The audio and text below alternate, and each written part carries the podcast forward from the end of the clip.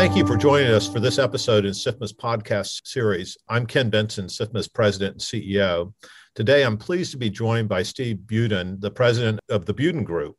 He attended Franklin and Marshall College in Lancaster, Pennsylvania, and the Fordham University School of Law in New York. Steve has been a certified financial planner practitioner since 1997, as well as an attorney licensed to practice law in the state of Nevada. Steve has been a financial specialist for, for numerous uh, Las Vegas media outlets since 1997. And currently, he is the financial commentator for the ABC News affiliate in Las Vegas. He can be seen every Saturday morning on, on uh, their newscast. Steve, thank you for joining me today. In a minute, we'll dive into a discussion about a piece of legislation before Congress that could impact your business. But before we do, maybe you could tell me a little bit about yourself and your career arc as a financial advisor.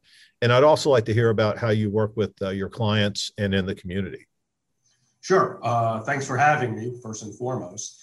Uh, I've uh, I grew up on the East Coast, moved out west in 1996, just celebrated my 25th anniversary. Uh, simultaneously with my move from the East Coast, I joined LPL uh, Financial, you know, an independent broker dealer. So I've been affiliated with the independent broker dealer model for 25 years and have seen explosive growth in the industry. Uh, I was a registered rep uh, from 1996 until 2000. I opened up my own branch and became an OSJ in the year 2000. So uh, over north of 20, uh, 21 years, I've had my own independent operating business uh, in the financial services industry and our client base is in uh, more than 20 states, but generally they're in, in Southern Nevada. And uh, they know me as the Budin Group. They really don't have any connection to my head broker dealer. So uh, the clients really are buying me. They buy the independent model. They love the fact that my name's on the door. And that's how I conduct my business. Like I'm the owner of the business, not the broker dealer.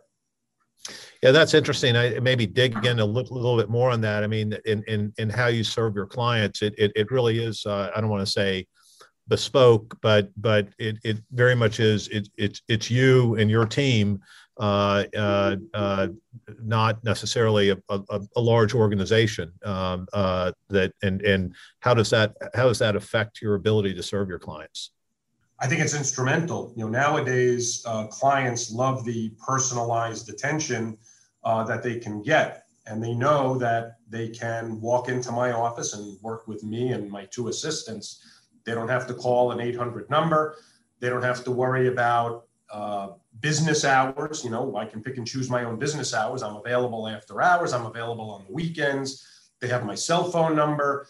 Uh, nobody's telling me how to run my business, which is what I love and and uh, I would imagine, I mean, as, as uh, you know, as we have seen at SIFMA with studies we've done, the uh, increasing importance that uh, investors put on having that personal touch of, of, of financial advice that they get from their advisor. Yeah, I can't tell you how many times I've been asked recently when folks come in and they say, you know, you customize my account for me, right? It's not just one size fits all. And using that independent business model allows me to personalize every account I have. You know, just uh, uh, you know, uh, one more follow up on that. Um, you know, during this pandemic, um, when people have been in many cases on lockdown, certainly at the beginning of the pandemic, going back a year ago and all um, you know, we've heard we've heard different stories from financial advisors around the country of how they've interacted with their clients uh, and, and and and and the spike in, in conversations. How have you interacted with your clients during this this really extraordinary period? Oh, it's uh, you know it, it, was really busy from the months of March through May. Uh, as usually is the case when markets go down, our phones tend to ring a little bit more than when they go up. But again, I think it's that uh, personalized touch that the clients like. You know, they'll get an email from me, and my independent firm, you know, obviously will use the compliance services so I can customize responses. But all the emails and all the phone calls on the caller ID come from me, the Budin Group. So the clients, I think, get that extra level of satisfaction and comfort that, again, my name's on the door. So this legislation that we are concerned about uh, would uh, you know could impact the uh, uh, the the status that you operate your business under. Uh, you know, this independent contractor status has been an integral part of the financial advisory service uh, industry for many, many years. There are approximately 150,000 financial advisors who operate their own firms nationwide, use, utilizing the independent contractor model, just like you do. And our concern is this legislation that Congress is considering, known as the PRO Act, uh, could change how the well definitely would change how independent contractor status is determined and could adversely impact these 100, 100 plus thousand 100,000 plus independent financial advisors. Uh, depending on how regulators might interpret the legislation as it's currently drafted, you know, the bill would reclassify you and other independent financial advisors as an employee of the firm whose platform you use rather than as an independent contractor and that certainly has raised uh, uh as a prospect has raised a a, num- a lot of concern among financial advisors like yourself.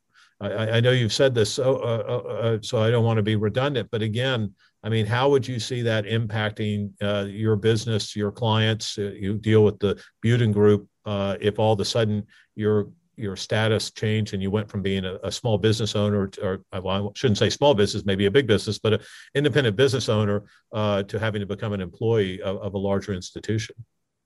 Yeah, I I know uh, I specifically chose this business model because I did not want to be an employee. And just thinking about how regulated I already am, you know, on the state level, on the federal level, multiple uh, jurisdictions and departments regulate us already the logistical consequence, I think, of changing this would be incredibly difficult. Um, would I still be allowed to use my own name? Would I not? Uh, could I choose my own office space? Do I have to choose my own business hours? There's so many logistical uh, issues that would arise. I hate to say it, but you probably would lose a lot of financial advisors. And I think a lot of clients uh, would be left in really difficult circumstances when the next downturn comes and they pick up a phone to call somebody and they're no longer in the business. Yeah, that's really insightful. And and and, and you know, one thing I, I you, a point you made, which I, I think is, is also important to underscore. You know, obviously the client relationship, that, which has been you know obviously the underpinning of the success of your business, because without it it wouldn't be right. But the but the other point that you made, which I think is so crucial for policymakers to understand, is uh, independent financial advisors are subject to the same regulation that uh, non-independent financial advisors are and, and broker dealers and and it is a great deal of regulation as you note at both the federal and state level. Uh, and uh, so you know we shouldn't lose sight of that as well. So i appreciate you pointing that out uh, steve thank you so much for joining me today. Um, the PRO Act is currently written would upend an industry that is not even the target of the legislation and unfairly disrupt the livelihoods of hundreds of thousands of advisors who, as you have stated, explicitly chosen to operate their own business. And, and, and have a knock on effect on their clients. So we encourage lawmakers to exempt independent financial advisors from this legislation. Narrower, more focused legislation would avoid the unintended consequence of capturing traditional business models. To learn more about SIFMA and our work to promote effective and resilient capital markets, please visit us at www.sifma.org. And again, Steve, thank you for being with us today. You're very welcome.